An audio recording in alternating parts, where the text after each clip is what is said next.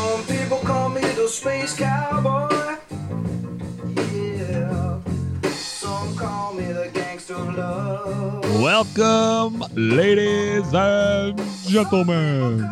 You are entering the Sports Nuts and Beer Guts episode 40. Ba, ba, ba, da, ba, da, ba. Welcome to the Sean Kemp of podcast, the Gale Sayers of podcast. Chris Collette wanted to make sure I mentioned this was also the Udonis Haslem of podcast. Chris, I gotta be honest, I was feeling good. Sean Kemp, Gale Sayers. I mean, this is we're bringing it tonight, and then you throw in Udonis. What gives, man? Um, Hickey was making his return to the podcast, so I had to troll him somehow. and uh, Udonis Haslem was that guy. That's a pretty good one. He's he's a big time troll. We got Sean Kemp, who Sean could have almost did play at Kentucky camp. Uh, I believe Walter McCarty was number forty back in the day when Kentucky was dominating. Um, but my goodness, Udonis Haslem. Can't believe we're doing this, but this episode is officially going to be terrible. Man, you're back. We got Yeah. the OGs. of Goes it, man? Yeah, guys, great to great to be back. Great to see your faces and to be joining y'all. Um, just to uh, give some context for everybody, I've, I've been away for a month. Um, my dad passed away unexpectedly. Um, he had been ill, but uh, up until the um, Friday before he passed away, he died three weeks ago today. So he died on a Wednesday. Um, his prognosis was actually really good, so it was uh, it was a bit unexpected. Um, so um, it's been a been a really rough month. Um, I've just first of all surrounded by some incredible friends. So um, the top of that list, you guys, um, every everybody that y'all have listened to on this podcast, man, just I'm I've been overwhelmed by the uh, the care they've shown and just the the gr- incredible friends that I've gotten. We've we've known each other for so long, but you know Logan, Chris, AWOL, McClure, Peak, Cole, all, all those guys that have been uh, you know on the podcast here, and then people we've mentioned, Andy and uh, Adam York. I mean, those uh, everybody's reached out in so many ways, and um, it's I'm just so incredibly lucky to uh, to have all these guys in my life, and um, something for which I'm I'm very fortunate. Um, all these guys knew my dad in some some capacity, um, and I could talk on and on and on about what an incredible man he was. Um, and every now and then I'll probably be a little more indulgent and tell a story about him. But the the fact is, I couldn't be. Uh, you know, a lot of times when something like this happens, when you have an unexpected death, you end up learning some things about people that you don't want to find out. And the more that I've learned about my dad, the more amazed I am. He, I found out in his his last couple years, he was teaching people in his plant English on their lunch breaks. Some of those folks now are fluent. He was developing some medical devices. I, I had no idea. Like things things that I learned about him, I just I just didn't know. He was in uh, plastic engineering and manufacturing his whole career. Um, I mean, right s- sitting right next to me is a cup he designed uh, that used to be sold in, in WalMarts in East Tennessee. Pretty big. Uh, that is of the 1998 Tennessee National Championship season. So that cup is priceless. Logan, Logan will pay for it, but uh, Chris, Chris might. I don't know if you know. Anyway, um, but that's that's been amazing. It's just uh, an incredible legacy. Um, so that's been been pretty awesome to see that um, in, in in the past few weeks. So um, thanks for letting me ramble for a minute about it, but I'll I'll tell stories about my dad as we go. He was he was an incredible incredible man, and the best possible thing I could do is to uh, try to be the dad that he was to my kids. If the whole world had a dad like Bob Hickman, it would be a much better place. Amen to that, man. I appreciate you sharing. Um, you know, we we knew Bob. We loved Bob. Um, a gentle soul. My favorite thing about Bob was one time when I you had told me he had bought a sailboat, and I said, "Well, Bob, how's the sailing going?" He said, "Well, I haven't learned how to do it yet." I said, "What?" He said, "Yeah." I've, I've always wanted to sail, so I thought about retiring. So I bought a sailboat and decided to try it out. Um, never did retire. Uh, I don't know how well he got Nope. at selling his boat, but I love the idea that he was just like, I've always wanted to sail. Let's go buy a sail, a small little sailboat and see what happens. Um, He learned how to Yeah. sail. he figured it out. Yeah, you, you can ask AWOL. We went sailing one day. yeah, Yeah, yeah. I remember him telling me about that first time, uh, first couple times he tried to go out, out and you know couldn't get the wind right, and people are looking at him like, "What are you doing?" It's like, I don't know, man. I'm trying to figure it out. yeah. Oh, such Yeah. fun, such a good dude. Um, well, in a not so easy transition, guys. I don't know about you, but um, one thing I've learned over the last couple weeks. Well, first, let me ask you guys this: When was the last time you guys taught your wife something? Oh, it's this was a long time ago. I taught her how to drive a manual transmission. Okay. Um, ended in a whole lot of tears and angry words from her. she could do it, but she was not happy about it. That's uh, that's the first thing that comes to mind. It's been a bit, did not go well, but she Okay. could do it. Chris. I, I got nothing on this one. Uh, me, and my, me and my wife are both very hard headed people, and we'll just figure it out on our own, like our, uh, by ourselves. Uh, You, you haven't taught Liz how to hit the magic stick yet? uh, we had took her golfing one time, and she uh, she said, "I'm only uh, only using the driver, no matter where she was. She could be on the green. Got to hit the big stick." So Hey, sometimes you gotta let the big dog eat. yeah, Um, well, guys, this past week I've been working on a paver patio in the backyard. It's been taking. I've been working on it for weeks. So the wife decided she was going to give me a break and she was going to mow the front yard. I know Oh. she she's never mowed. I know she's never mowed. Um, but I thought, great, this is awesome because you just got to show me what to do. No problem. I got a self-propelled push mower. The front yard's not too big. Let's do it. So I was like, hey, you got to get it out of the garage. Well, five minutes later, she's like, all right, we're ready to go. So I go, put gas in it, and um, you know, she's like, all right, so what what do I do? I was like, well, you you pull this bar back, you start it. You know, the only way the t- the the blades are going to spin is if this bar is engaged, and then you just push this little button and it'll it'll go for you. She's like, yeah, but how do you like make those lines and stuff? I was like, well, just start on one side, you go, and then you turn around and you go straight down the other side. Like it's start over here on the curb, like it's pretty easy. Um, so I start to walk away after I get this lawnmower started. And right in the middle of our driveway, there's our sidewalk that leads to our front door. I look back and my wife is mowing right down the middle of our front yard. Like she just took off and is following the sidewalk. And so I yell, Stop. Hey, hey, what are you doing? She was like, What? I was like, Where are you going? I'm just just gonna mow the grass as I see it. It's a girl, you gotta start on one side and work your way over. Oh, okay, okay. So she goes, and I mean, she's got three or four lines done, and there's grass sticking up all over the place. And um, but I'm like, hey, she's mowing the front yard. More power to her. Super thankful. Let's let her have it. So she gets done, and she tells me, say, hey, I'm so proud of myself. I mowed the front yard, and I walk up there, and it looked like there were figure eights done in the front yard at some places. Like how she did it with the push mower, I don't know. So I look back at this one big old patch where there's grass still sticking up all over the place. And I say, Summer, what happened right there? She goes, I don't know. I ran over it with the lawnmower. I don't know what happened. It just didn't cut it for some reason. You're telling me you ran over that ga- that grass with the lawnmower and no. it just didn't happen to cut it? Like, what is going on?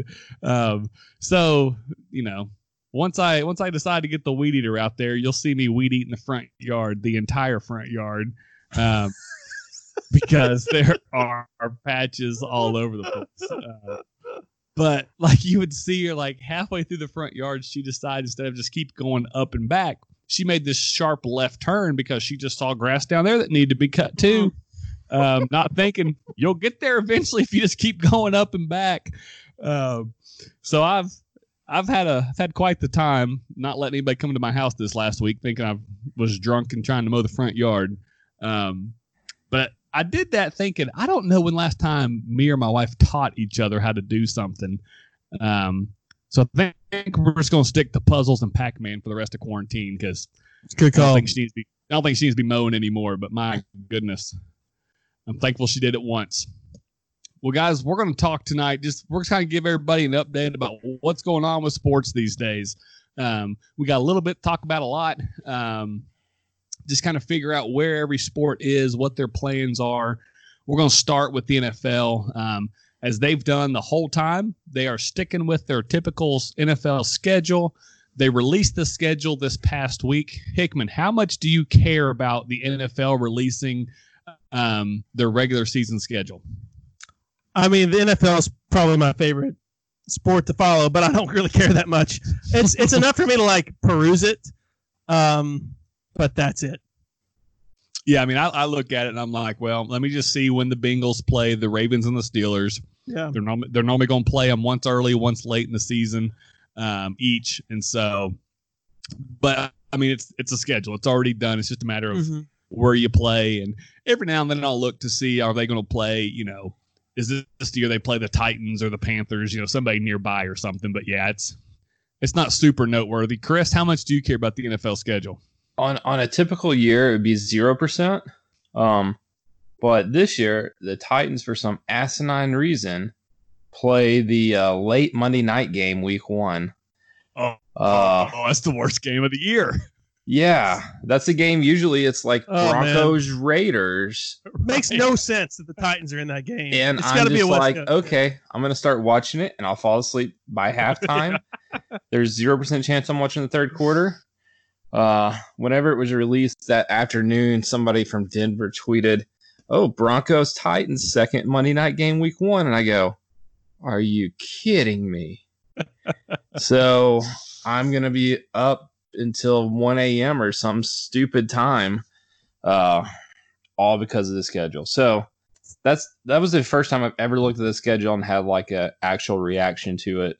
Uh, other than that, I mean, you already knew the teams who they're playing. It's just a matter of what Yeah, what week they're playing, uh, how many primetime games you get. I, I don't care. I mean, I, I I see all the Titans games anyway, so it doesn't matter if it's prime time. It's not. It's it is whatever. But that second Monday night game, week one, ugh, I That's was I'm pissed. I'm excited. The Steelers play right before it. I'm going to watch both games. I we can we can text throughout it, man. Don't worry. I'll be up with you. I'll need help staying up for sure. Okay. if Well- I'm back to work, oh yeah, yeah, yeah. Well, in the past, uh, as a Bengals fan, we always dreaded any sort of prime time game that we had. But now that we've moved on from Andy Dalton, uh, who was less than mediocre come prime time, we'll see what happens. Um, guys, who does Earl Thomas play for in week one? I don't know if you saw it this past week, but Earl Thomas decided that getting naked in the same bed as his brother was a good idea. Um, now there were a couple other women involved, um, so much so that his wife showed up with a gun and held him at gunpoint because there were other women involved. Ravens didn't like it; they'd had enough, and so they they're trying everything they can um, to void his contract. If they can't, I they assume can't. he's being trapped. Yeah, I don't know how this falls under. I don't know. I can't imagine they had this listed in his contract. Thou shalt not um, have an affair with your brother in the same room. Um, but Chris, so who's Earl Thomas playing with in Week One? Is it the Ravens? I think he goes back to Seattle. I No. I think it's happening. I, I it may not be Seattle. I forgot he had the the bird where he flipped Pete Carroll off. Uh, When Yeah, he I don't think the. Legion of Boom is reforming in Seattle. forgot about that one. Uh, D- Dallas. Dallas. He's going to There you Dallas. Yeah. He's, a, he's a Texas Texas boy. Uh, He, he wanted to go home. Um, was Yeah. it last year or two years ago? yeah, Um, that's when the Seahawks wouldn't trade him, and he got hurt that Yeah. same year. Uh, I he, he Dallas. saw he saw Jason Garrett in the um in the hallway after the game and and yelled at him so everybody could hear. Hey man, if you get a chance, find a way to get me on your roster. Um, he Plus- wants to be. Plus, Dallas was rumored to trade for the Jets safety Jamal Adams Mm. last year at the trade deadline, so that would make sense. Uh, Baltimore's a weird city or a weird team where they they feel like they have a culture. They have to. I mean, they had Ray Lewis for Christ's sakes. It's Ray Lewis, the- Ray Rice. Ray Rice. yeah, it's it's Yeah. insanity, but they think they're holier than thou at times. I, I mean, technically, Earl Thomas is the victim in this situation, and they're trying to like they're like get out of here. Good point. It was That's it was bizarre. Definitely bizarre. I mean, Earl Thomas is 31, but he can still play. I mean, Hickman, if he ends up with the Cowboys, that's a pretty big upgrade, right? Yeah, it is. I mean, it's a, it's a it's a blow to the Ravens too. Um, I I hope he goes somewhere else as a Steelers fan. I'm sure you do too, as a Bengals fan. Let's let's get him out of the division. Go on. Uh, I like. I'm, I'm with you, Chris. Baltimore. I feel like a lot of teams that have this idea that they have this culture. I mean, there there is something to be said for a a a, a culture in a company or in an organization, but the the holier than thou attitude that some franchises do tend to project. I, you know, whatever. We saw what happened with Ray Rice. They, Oh, we saw it all right. Well, Goodell did made well, whatever. And once the league saw it, they decided to change course, and he was no longer playing. Um, but speaking of playing week one, Hickman, what are the odds the NFL actually plays week one? Whew. Right now, I'm going to give it a, a 50-50. Um, a lot can happen in four months. Um. But the other thing is, we have like the football takes so much preparation. You you can't just like throw on pads and go play. So um, you know, we're looking at camps and all this summer. Uh, I, I'm still going to give it a 50-50. Um, whether it's played with fans, I'm not going to speculate to that. But whether or not we see games, then that's that's where I've got it. So, would you recommend anybody change their fantasy football draft date at this point or not? I guess it depends if the oh, flights are booked or not. I have a flight purchased, so I I guess I'm going to be on a flight. Chris, what say you? NFL plays week one. What percent chance? I think Hick- Hickman's right on the money. I, I go 50 50. Um, I would be tend to be more pessimistic, but um, as we're going to get to later, NASCAR starts this week. The PGA starts a month from now. I feel like it's inevitable that baseball and, and basketball will start before the NFL season. So th- they'll be able to see what's working, what's not with other leagues, and uh, and kind of uh, have a better chance of success of getting the season started and actually play through. So Will the NFL play without fans? I think so. I think TV's that substantial for the NFL. Yep. And I think it'll actually be a good thing because they won't be blocking, they won't black out any local local games like they do with the Jaguars and the Bengals from time to time. Um, And we'll talk we'll talk about that about this more later. But to me, I think the biggest issue the NFL has playing Week One. California came out and said LA is probably going to be under a stay at home order for the next three months. That's August. Uh, Yeah. That's brutal. Yeah. uh, the NFL, I don't know if you guys know this, decided to put two teams in LA. And to make sure everybody knew they had two teams in LA, they put two teams with identical uniforms in LA. Um, so I don't know how you make it work. I mean, we got three teams in California.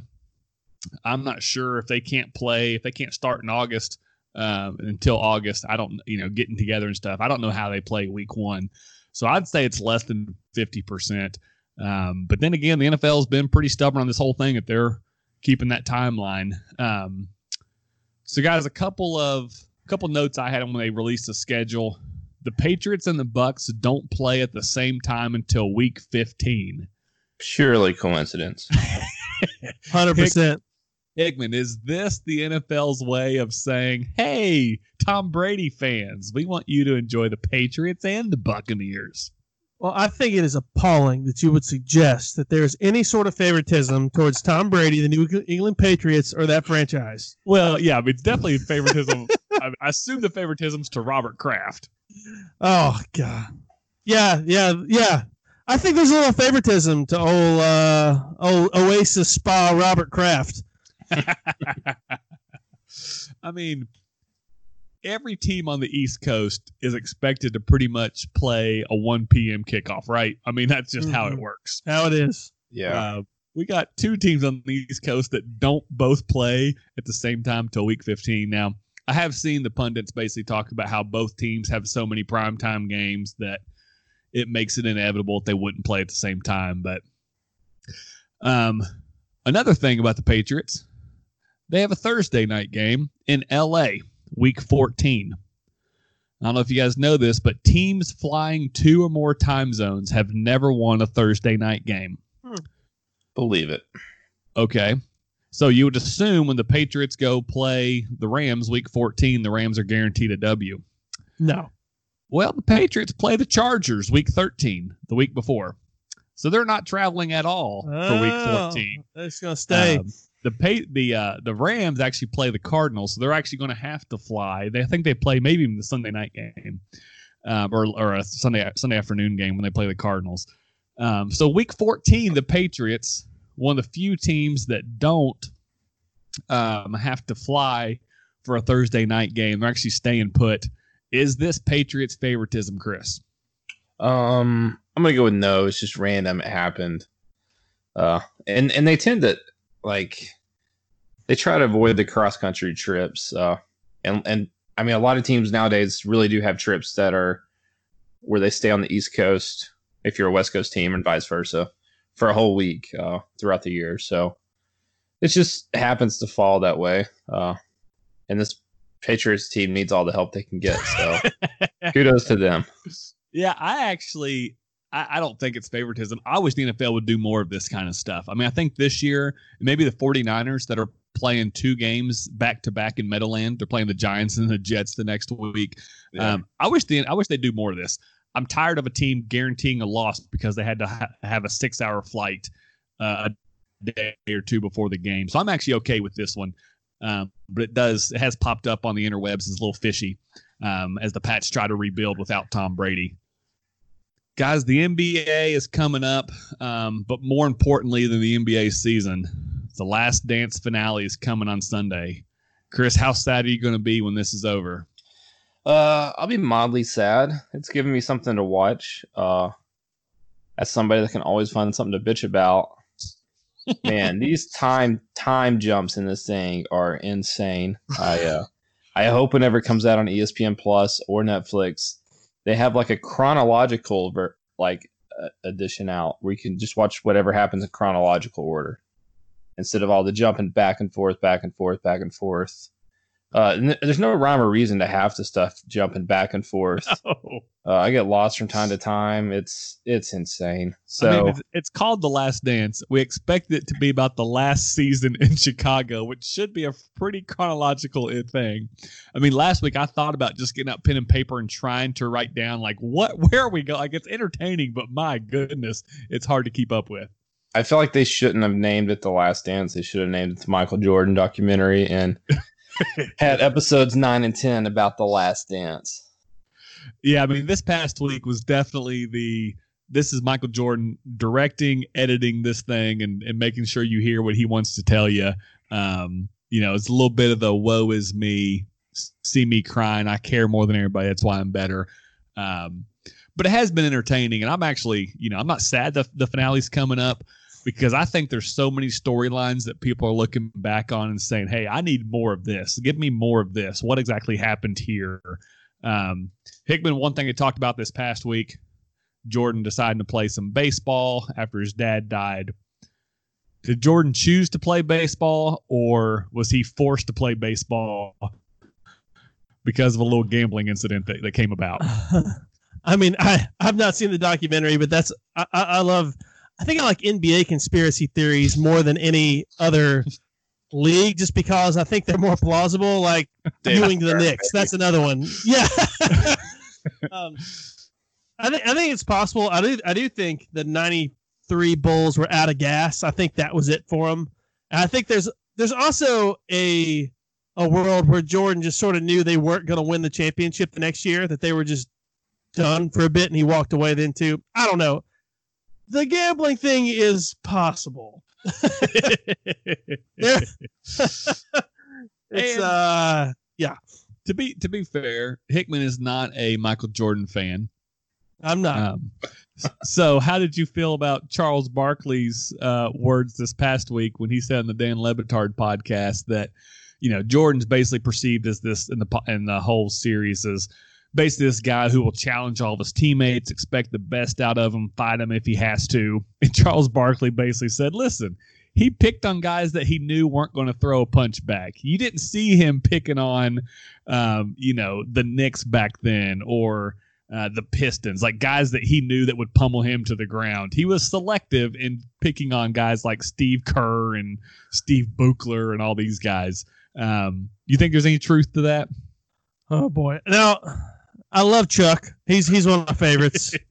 How do you not like the guy? I don't think that's true. I think Jordan. I think Jordan bullied anyone and everyone. Uh, I love the story about.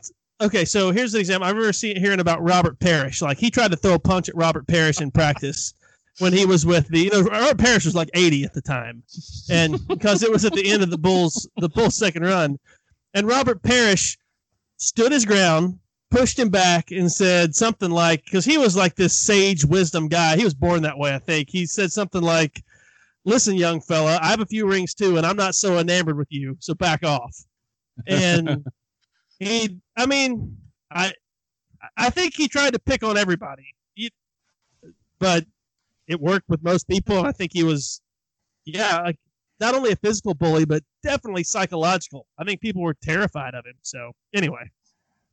Yeah, I don't know if Jordan was necessary. I, I still don't know who I fall in line with with the Jordan LeBron best ever debate. Um, but I do think there's something to Jordan being the best competitor in the history of sports. Totally agree. Um, the guy just refused to go down, refused to lose, um, and it was it was impressive. Uh, when especially when you go back and hear all these stories about you know poker nights till three in the morning, uh, the quote unquote flu game. Um, I mean, the dude was just a competitor that expected the best out of everybody, which, as we've seen, is also why he's probably a terrible owner. Uh, Awful. Um, it's why most of these guys are terrible coaches because you expect everybody to be as good as you are, and if you're the best ever, it's impossible. Um, Harrison Barnes is not going to be as good as Michael Jordan. I'm sorry, buddy. You got to move on. So, Malik Monk, on the other hand, watch out. Superstar. Chris, the NBA looks like they're going to finish out the season. They're going to do daily testing. Uh, if a player, you know, before the game, if a player player tests positive, they got to sit out for 14 days. Um, does the NBA need to come back with a season, or should they just jump right into the playoffs? Oh, um, I would jump to the playoffs because there's really the eight seed out west is only only seed really in doubt at this point. Uh, and that way you only have 16 teams instead of 30. Uh, I mean the AC AC out west. I mean Memphis I think has it by two games right now, uh, as it currently stands. Uh, Yep. And outside of that, I mean it, the playoffs are basically set. I mean the seeding may change if they had if they played out the season, which whatever seeding's not really overly important. I don't think. So I'd probably just start with the playoffs. Uh, I would give them a I would give them a ramp up period uh, where they can actually like get their legs under them again and start with the playoffs.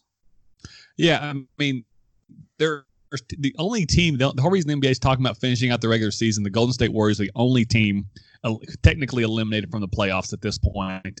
Um, why do they need to play games? I don't know, but there's about ten or eleven teams that have no chance of making the playoffs. Like mathematically, they could, but why do those guys care? To me, I think it just makes sense to just say, "Hey, we're going to start with the playoffs, and we don't have to worry about uh, half these other teams." Um, you know, they're going to try to either do it. Looks like in Orlando or in Vegas. I assume they're. I locations. assume, yeah, I assume they're going to Orlando. Um, Vegas currently has a, excuse me, an outbreak going on right now. This coronavirus. So I assume Orlando's where it's at, uh, is where they're going to end up going. Um, but guys, there's the possibility they're not going to have any fans, and possibility of no fans next year in the NBA. It's about forty percent of revenue. Hickman, how big of a deal is that for the NBA? I think they survive. I think it's I think it's a big deal. It, basketball is just one of those sports that's uh, maybe a little better in person if you're up close. Like football, just a lot of ways isn't. Um, but it's it's it's some sort of a blow, but they'll they'll get by. It's it's it's not uh, it's it's not a big enough deal to not do it. Yeah, I mean, I think in I think in all the sports, the crowd plays a bigger role in basketball than I think any other. Uh, in football, you just don't notice the crowd. I mean, they get loud when you break away for a touchdown, but you know you don't hear the crowd when you're getting ready to chuck a 40 yard laser, um, or you know, or they they react after a big hit or something like that. Baseball, the crowd's non-existent. You know, they stand up for the seventh inning stretch, but other than that, you don't know they're there. Uh, the NBA, I think there is something, especially in the playoffs, to a crowd. Um, so I think it matters. But then again, I mean, we're looking at a year where, I mean, guys, there are teams that are actually healthy right now. You know, the Mavericks, the 76ers, that have a legit shot now because they're healthy that didn't if the season had continued. Um, so, Chris, is this going to be a year the whoever wins the NBA has an asterisk next to their next to their championship? No, uh, every, every season's unique in and of injuries. I mean, injuries have a big, a big like uh, influence on the outcome of the season. So, I mean, I I think injury luck something that happens, and this is kind of something. It's just something that's going to distinguish the 2020 champion. Uh, yeah, there was a coronavirus. It, it it happened, but every year has its own individual unique thing. So, I mean, I don't think it's going to be an asterisk. When LeBron wins the title, like everybody expected at the beginning of the year, the LeBron and AD, it's nobody's going to nobody's going to care that they won in 2020 after they all got healthy and laid off. Um, but speaking of Karen Hickman, the NASCAR circuit is starting back on Sunday. Did you know that races were starting on Sunday, and do you care? Um, no to both. Um, My man. that being said, so I used to be a bit of a NASCAR fan, like back way back in the day. So, uh, my dad and I would watch a lot of NASCAR as uh, I was a fan of Bill Elliott and Mark Martin way back in the day. um, I think it's a pretty good opportunity for NASCAR to put something on um, as the only show in town, effectively. Um, they, I, I don't even know how they're still in existence, frankly. yeah, I'm a little surprised that NASCAR doesn't just rent out Bristol or one of these tracks. Because let's be honest, guys, they go in a circle. It's, I mean, if you're watching 300 laps, 500 laps, whatever it is, miles, whatever it is, um, whether they stay at the same track or they change tracks, it doesn't really matter. There's no fans anyway. I'm surprised they don't just find the same track or the same one or two tracks and, and stick to it. Um, I could care less about NASCAR. I'm not going to watch, but I bet more people will, especially gamblers who have nothing else to gamble on. All of a sudden, will start finding some some racing bets that are worth their while. Um, I mean, Hickman, you put the Hick in Hickman, but Chris, are you ready for NASCAR to start back? I am. I'm kind of excited. Uh, I've watched a lot of iRacing. Uh, oh my gosh. You I- watched, I mean, I knew you were growing a mullet. I didn't realize it was because of your NASCAR fandom. Huh. You I- watched iRacing. I haven't wa I, ha- I haven't worked in eight weeks now, so uh, I'm running out of things to do. So this Wednesday night, uh, iRacing, your little Sunday race. Uh, my my kid loves it. Like he'll he'll sit here and watch it with me. Uh, and one cool thing they're doing the first two weeks they're back, they're having a Sunday and Wednesday race at the same track. So this week's Darlington, next week's Charlotte. Uh, so I think that's a smart decision on their part. Uh, Well, But- Chris, let me ask you: Are i races just as long as regular races? no, they're shortened. Okay, but like if you get if you crash, you just get you a new car and go right back out, right? You you get one reset for the whole race. So what keeps a guy from just wrecking everybody? I mean, eventually his he's gonna wreck his car and like, I mean, if you can't like have a certain speed, then then you have to use your reset. Okay, So it's you, it's not just like it's not like just you're you're playing NASCAR Thunder back in 2003 and you That was pretty awesome. grab the remote and wreck everybody. Uh, it's Yeah. not like that. where you It's- go the wrong way until everybody crashes and then you take off. exactly. It's not quite like that. So. But in iRacing, everybody's car is the exact same. Um, it depends on the race. Like you can, you there there's different options for that. Okay. Some some of these guys are like get real technical with it and have certain setups, and some guys just take the stock setup. So And some guys just quit in the middle of the race. So I understand why it'd be Denny really Hamlin, yep, shout out that guy. So let me let me toss something out here as a fun fact. Um, NASCAR is like golden age, I guess. What the '80s and '90s when you had Oh, yeah. larger than life people like, you know Dale Earnhardt and Darrell Waltrip and Jeff Gordon, all the all the huge names there. Um, that was sort of spearheaded by a circumstance where more people than were expected watched a race, and that was an '84, the '84 Firecracker 400 that was on the Fourth of July. Um, there was like this giant rainstorm um, through most of the U.S. And of course, it was super sunny in Daytona. That's where that race was, and it was apparently a crazy race. Ended with um, Richard Petty winning his 200th race and final race he ever won, and a couple of guys got in a brawl. Like I don't remember who the, who they were, but like a couple of drivers at the end of the race got in a giant fight. Like so, bunch of people watching this race because fewer fewer media options, um, and they didn't go outside on the Fourth of July.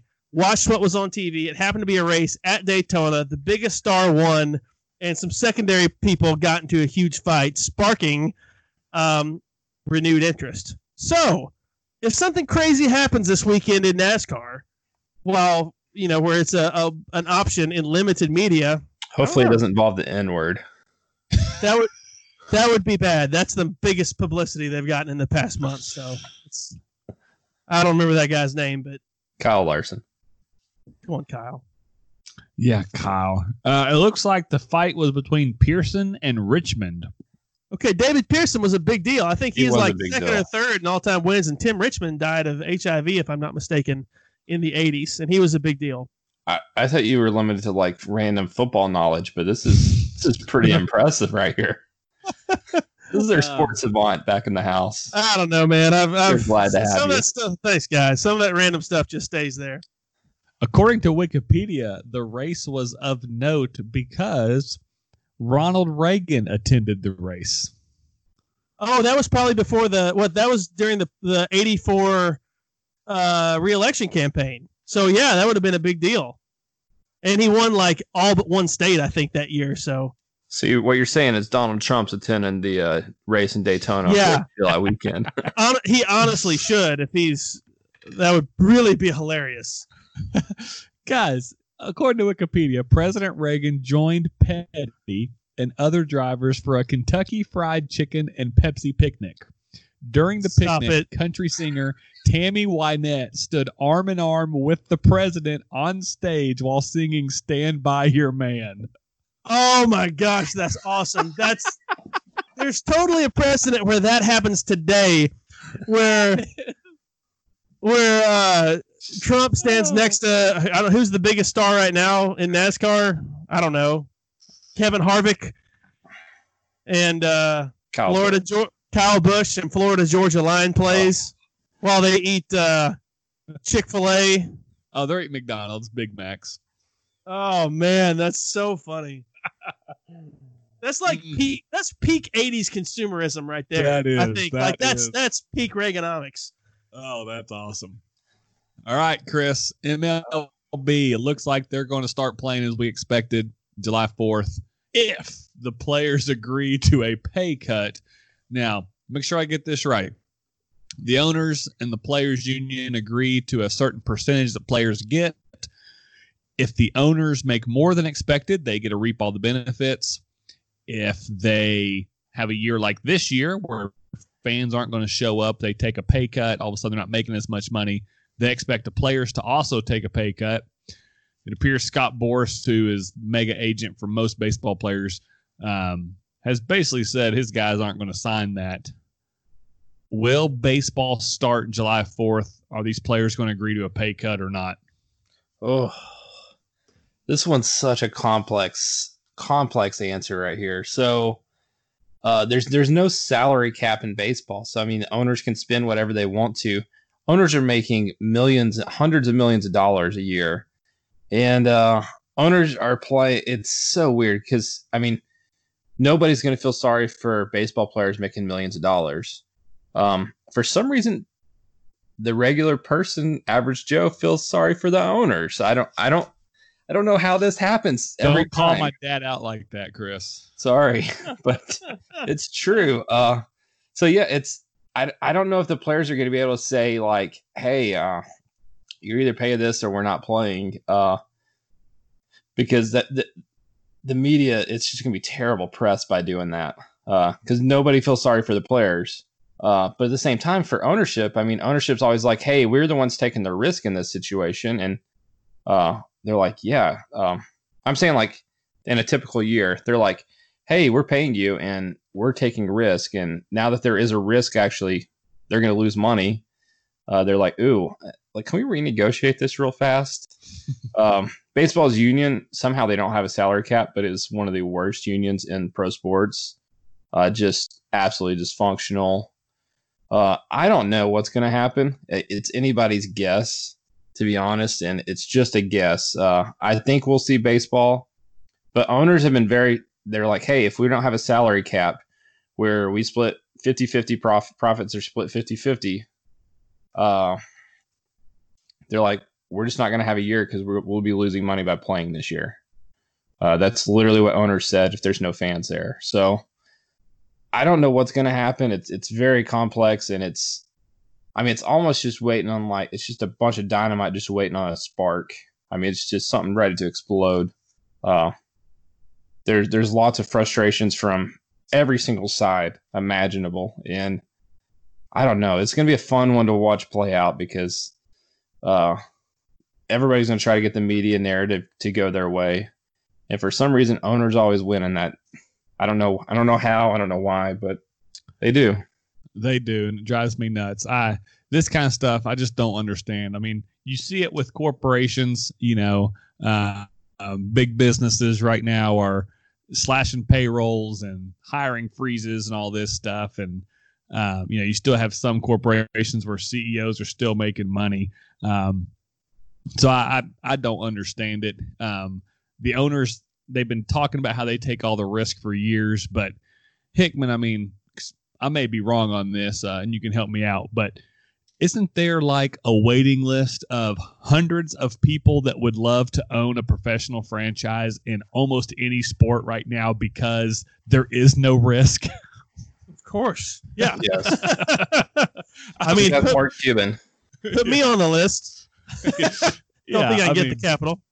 I mean, even like in even like in football, where everybody keeps talking about you know the health and stuff. Like, Mhm. if a team went went for sale today, uh, I mean, it's going to it's going to sell for a minimum of two billion, no matter what the team is. Um, billion with a B because there is no risk. Those guys are printing money. Um, so I'm with Chris. I don't know what's going to happen. For some reason, people always do side with the owners, and it cracks me up uh, because they argue about how players are greedy and they make more than they're worth, and well, they only make as much as fans spend on them. Uh, but for some reason, everybody's okay with the owners, you know, who have zero effort going into it being okay. So it'll be interesting to see Hickman if the, if baseball doesn't play this year, it's another um, you know, not a strike year, but basically it's another year without baseball. Mm-hmm. Does that matter to you? Is it going to change the way you view baseball in the future or you don't care about baseball anyway, so you don't really care? I know why you threw this to me first. Why is that? Because I think you and I are aligned on this. No, I'm not going to care. Um, so, um, not going to change really anything about my opinions of baseball. So, yeah. Sorry, Marlins. Won't be watching any of your games. Yeah, I mean, I'm a guy who I I don't care about baseball, but I do go to generally half a dozen minor league games in town every year. Yeah. Well, they ain't playing this year, so you know I might start going back next year. I don't know, but I doubt it. I probably won't go to as many. But in general, I wasn't watching baseball, so it's kind of egregious of me to sit here and talk about how terrible the sport is when I wasn't watching it to begin with. So it's I don't really care if they play or not. But Chris, will baseball suffer if they don't play this year? Uh, yeah, it's just gonna be another black eye of the uh, I don't know, tens of black eyes they've had since 90, 94, uh, or just in my lifetime in general. I mean, there seems to be always something hovering over the sport of baseball. I mean, it feels like it was years ago that the whole Astros thing hit the wall, where uh, where uh, yeah, the the manager GM basically got fired over it. Uh, everybody in baseball hated the Astros. I think they still hate the Astros, but uh, yeah, it's it'll be just another another black eye. I mean, I mean, eventually baseball has to get sore being a punching bag, but they're there for it right now. and they're going to print money next year, no matter if they play this year or not. So again, Yeah. it doesn't really matter. But speaking of a black eye, Zion Williamson, his former agent, is suing him, and uh, basically Zion signed with an agent and then backed out of that, contract.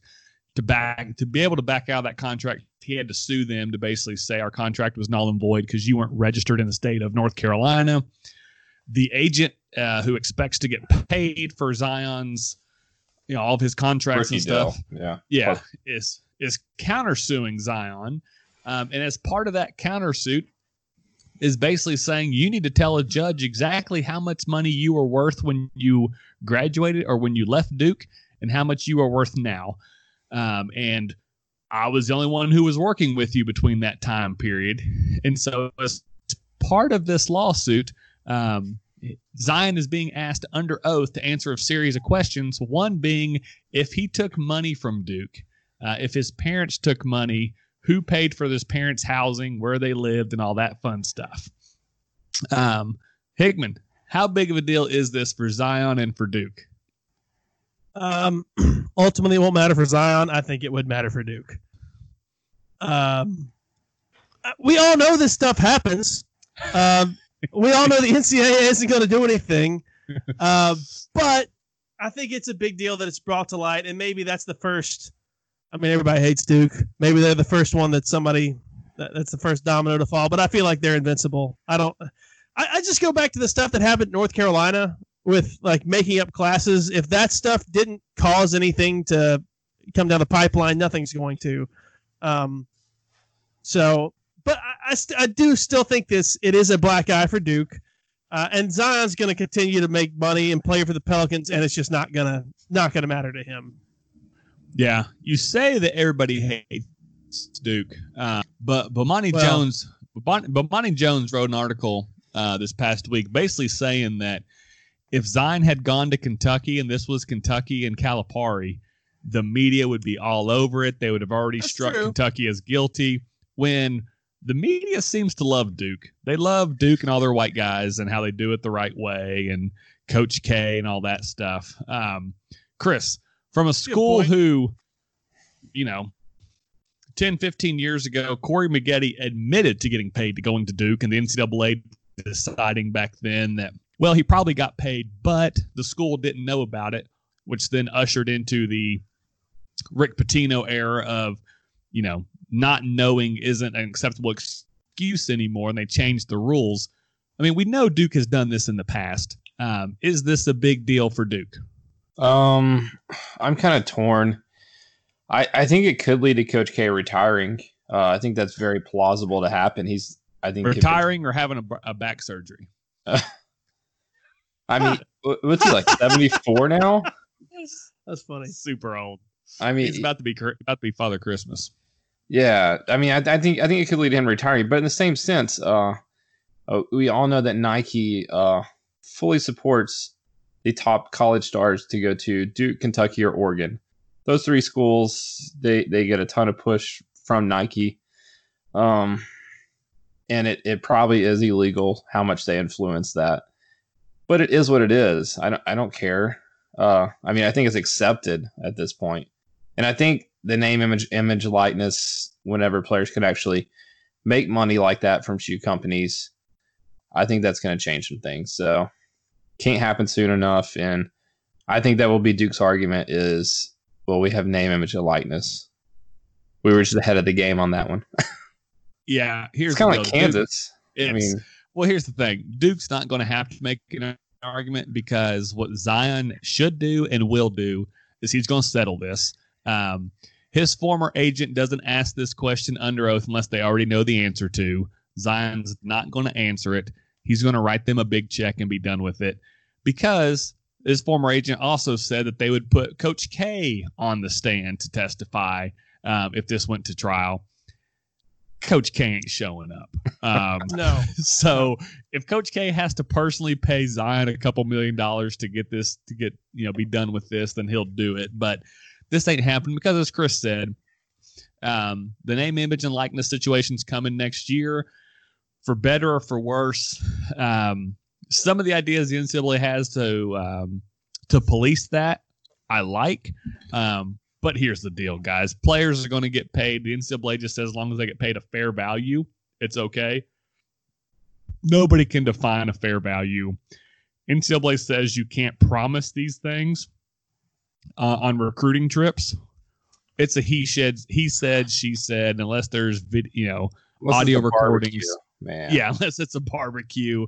Uh, and your name's Bruce Pearl. oh Um, gosh. so I mean, I don't think it's as big of a deal because I think all this is going to be legal next year. Uh, just like transfers are going to be the wild west of of basketball, like they've kind of become this year.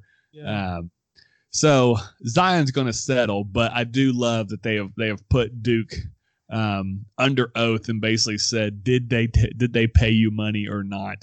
Because as a Kentucky fan, and Kentucky thought they had a really good chance at Zion. Supposedly, one of Cal's biggest frustrations wasn't that he didn't get Zion, but that they had no clue he was going to Duke. They thought it was either Clemson or Kentucky. Um, for Duke to come out of nowhere with with the with the checkbook, it probably does help Coach K's idea that the bag man left to go coach at Pitt. Um, but yeah, in, in the big scheme of things, I don't think this is a huge deal for college basketball, but a big deal for college football. California is going to be online only this for this this all public schools in California colleges will be online only in the fall. Uh, Mark Emmert, the head of the NCAA, has said if if uh, a school is online, they can't play sports. So, Chris, is this the end of the Pac-12 as we know it? I think so. Uh, the Pac-12 has been falling further and further behind. I, I remember when I was growing up, that wasn't the case. I feel like the Pac-12 was right there with the rest of the major conferences. Mhm. Uh, the SEC network happened, uh, and the SEC partnership with ESPN kind of propelled uh, the SEC ahead. The Big Ten's uh, followed suit a little a little bit later, and they they've separated themselves. I feel like the ACC safe, and it was really the Pac-12 or Big 12, and the the Big Yeah. 12 has has kind of separated themselves. Uh, I mean, you see Mike Leach. He went from Washington State to Mississippi State. Very lateral move, but he's making about twice as much money. Mhm. Uh, the Pac-12 just doesn't have the money. Uh, I think Larry Scott's the commissioner out there, if I'm not mistaken. Somehow he is still the commissioner out there. He is a god awful commissioner. Uh, he's literally going to kill the conference. Uh, the only thing that might save the conference is the Rose Bowl. Uh, you got these loyalists that just love the Rose Bowl and like, oh, Pac-12, Big Big Ten, got to have it. Uh, that that might be the saving grace for them. But I can't imagine a college football season that that you have conferences like teams that don't play participate in it, uh, especially if you're considered a Power Five school. Uh, I think it's been rumored for a while. That's why I put it on the outline that we're going to have four 16 team conferences. Uh, I feel like that's inevitable to happen at some point, and I think this could be the thing that triggers it to happen sooner than later. So, very Hickman, possible. what what do you think about the Pac-12 here? I mean, they're if they don't, if they're, not, I mean, LA has said today they're going to have a stay-at-home order for the next three months. Mhm. Um, they're not going to school in the fall. Larry Scott has basically said that they're planning on playing in the spring. they're going to start in January or February with football. If everybody plays in the fall and they decide to play in the spring, you know, Alabama's supposed to play USC week one. TCU's going to UCLA week one. How's all this work? I I think it does. I, I'm with Chris. I think it, I think it doesn't. Um, it's there's this separation between you know the business of college football and you know, the rest of what college um, you know it funds football funds the rest of of the it's revenue sport funds the rest of the athletics. So Everything. the Yeah. school's got to have it, you know. So, man, I, I I think it becomes a complete disaster for um, for the conference. And and what was it about 2010 ish that the Big 12 like it was like a day away from folding entirely, right? Yeah. Like when Yeah. Colorado bolted and all that. Yeah. Um, I think we're probably there with the Pac-12. I think you're spot on about the four four major conferences, and then and then, then it becomes interesting to see which schools, um, you know, try to leverage their way into being in the Power Four, um, and who may not like there may be a school that's in the power conferences right now that isn't in the future. Um, that's going to be interesting to see how it pans out. Um, but yeah, I think this could definitely spell doom for that conference. Y'all are y'all are spot on. If everybody else in the country plays in August and California says we're going to wait until January, we're going to hope to play, but we don't know who we're going to play. I mean, does not That's every player tra- every at that point every player Yeah. transfers to, and even if they have to sit out, they're They going to won't have transfer. to sit out. It'll be, Yeah. it, it would be essentially like the if you go on probation kind of thing. 'Cause it, But I'm saying, like, yeah, sport. even even if the NCAA tries to protect the Pac-12 and says, "Hey, you got to sit out," at least they can train. At least they're practicing with the, the team. If they're planning on going to the NFL draft, they're somewhat ready. Because during all this, teams can't have workouts. They can't show up. Um, so, I mean, if they try to do this, I think this is the end of the Pac-12. But here's the deal: I don't think California is the only state that's going to do this. Um, Yeah. I think New York is not far behind. I think it's possible Illinois does the same thing. At that point, if the Big Ten says, hey, Rutgers and Illinois can't play football in the fall, do they try to play without those schools or do they try to wait until the spring, especially if they know they have a better chance of having fans show up in the spring than they do in the fall? great question. Uh, e- either way, there's going to be a college football season this year. Uh, because Yeah. as Hickman said, it is the moneymaker. There Uh, has to be.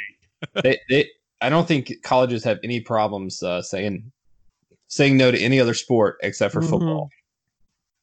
Football will happen, and maybe in the spring. Uh, I don't know when it'll be, but whenever the SEC says they're going to play football, I would No, advise play. other conferences to uh, say yes, that works. We'll do the same. Uh, to me as a fan worst case scenario again as a fan uh football season doesn't start till january and they go from january to march basketball season starts january february and they go until may um because to me i think teams that look at it and say well if we have fans we make five million dollars per home game if we don't we make nothing if you're coinciding with basketball those big money guys have to choose. Are we going to the football games or the basketball games? Mhm. And they're all taking a revenue hit.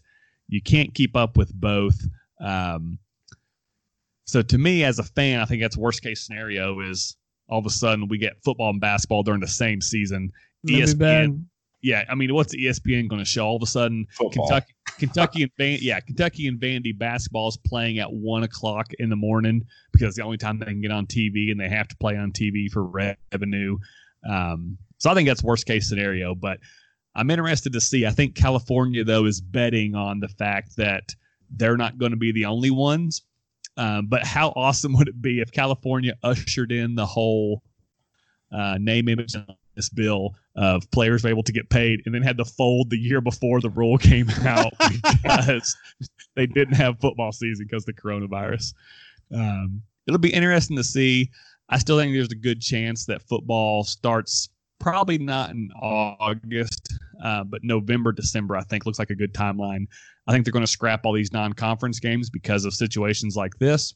Agree. Alabama, and, Alabama and TCU supposedly are in, in conversations of playing week one since they can't go to California. But I think most teams will scrap non-conference games, start a conference schedule in November, December, still have bowl games, all that fun stuff. Um, but it's definitely going to be wild um, to see. But only time will tell what happens. As somebody mentioned at the beginning of this podcast, four months is a long time. Um, a lot will happen. A lot will change. So I have no idea what Dr. Fauci is going to say, what the president's going to say, much less what some conference commissioner, state governor, Come on, Logan. president, like You know what the president's going to say. that's true. I do know what he's going to say. That's Uh, pretty but- predictable. but there's so many people that all have to agree on this thing that just seems unlikely to happen. Um, but we'll see. Here's hoping it does. So we have more stuff to talk about. And but if we don't, guys, I propose we talk. We have a fast food condiment bracket in the works, Ooh. ready to go. Um, I think we could all agree that Chick Fil A was the best fast food company. But when it comes to condiments, I think you got some issues there. Um, All right, I, I need to go try some dipping sauces. I'm a Magnum guy myself. we're talking about condiments, Chris. Oh, Wow, Gotcha. wow, Oh, missed you guys. con- condiments. Oh, well, if Chris said he was a Magnum XL guy, we would have known he was lying. But uh, this has been episode 40. We brought you Sean Kemp. We brought you Gale Sayers. And unfortunately, I'm sure we also brought you some Udonis Haslem. But next week, we promise to do better. Next week, Dirk Nowitzki's coming at you. Dirk, Episode 41. The I have a good. Dirk story. Oh, Ready for did it. he kick you? In, Excited. did he kick you in the kick you in the nuts like he does everybody else on his fadeaway jump shot? Negative. Next week, sports nuts and beer guts. We'll see you, Hickman. Great to have you back. See Thanks, you next guys. week. See ya.